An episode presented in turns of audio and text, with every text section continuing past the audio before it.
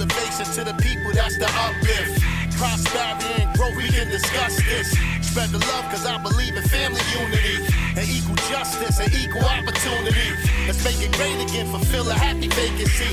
It costs you nothing, give you knowledge, here, this is free. Us together talking about it, that's the key. Bring the truth, bare facts, that's just me. Ain't gonna stop me for talking about it. Ain't gonna stop me for talking about it. Word is born. That's what men of character do. Ain't gonna stop me for When we're talking about respect, Ain't gonna stop me for talking building a community, the idea is for us to help each other build and grow. Peace and blessings, family. Welcome to the Bear Facts, Life Lessons with the Sugar Bear. The goal of this phenomenal work of art is to motivate and inspire. The feeling word of the day is fortunate. I'm fortunate to have the ability to use my voice to reach out to you through this podcast. I'm also fortunate because you made a conscious decision that you will support me as you and I grow and develop through this journey. Support. That means to give assistance to or unable to function or act. Now, sometimes we use that word a little too freely, not quite understanding the magnitude of its meaning. Is it conditional? Is it full? Is it unwavering?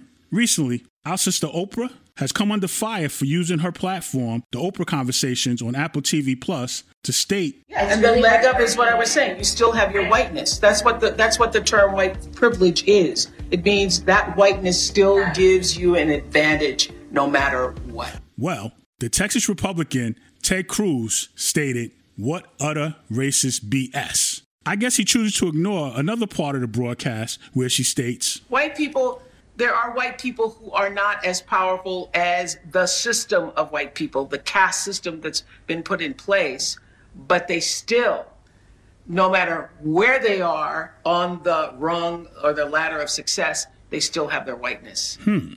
Cruz isn't alone in his sentiments because there seems to generally be a denial of systemic racism whenever the topic is brought up. And the fact that Oprah was able to succeed in the minds of folks like Cruz means it doesn't exist. How dare you? You made it. If you did it, anyone can. You know what? Let's stop. First and foremost, the mere fact that he wants to tell people how to feel points to the problem. And if someone like Oprah, who's navigated the racist systems that are in play, can't talk about it in their existence to teach the blueprint, then who can? How do you ever change that system? In 2020, the fact that we're having these conversations is not the fault of those of us who are smothered and oppressed. It's the power brokers who present that they seek equality and justice for all. When the laws they support, yeah, I said it again, support, when the laws they enable to function disproportionately incarcerate black and brown folks, over police poorer neighborhoods, and look to suppress voter rights and registration again. Now, recently, the classic move, fear mongering, is in play.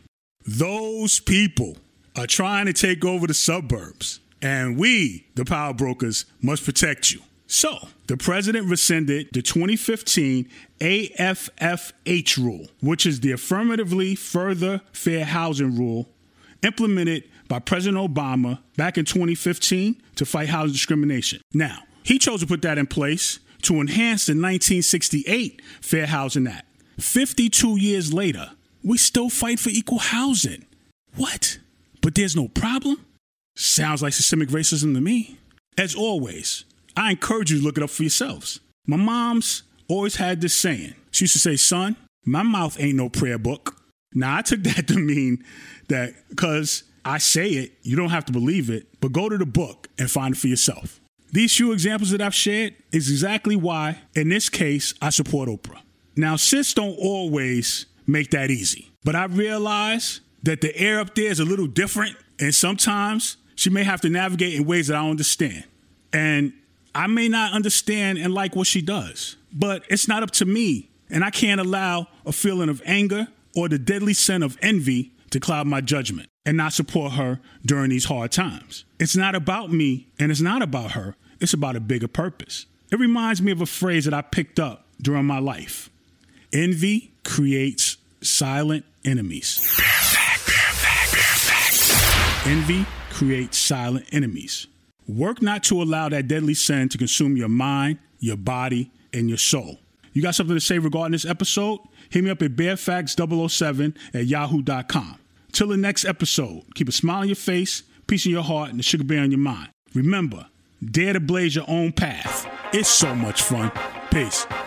This episode of The Bear Facts is powered by Buzzsprout, executive produced by J Will for RJW Enterprises Incorporated, music coordinated by Icewater for In the Cave Studios. The Sugar Bear is available to respond to your feedback, questions, comments, and show ideas. Use the email bearfacts007 at yahoo.com. Continue to check for The Bear Facts on your favorite podcast platforms.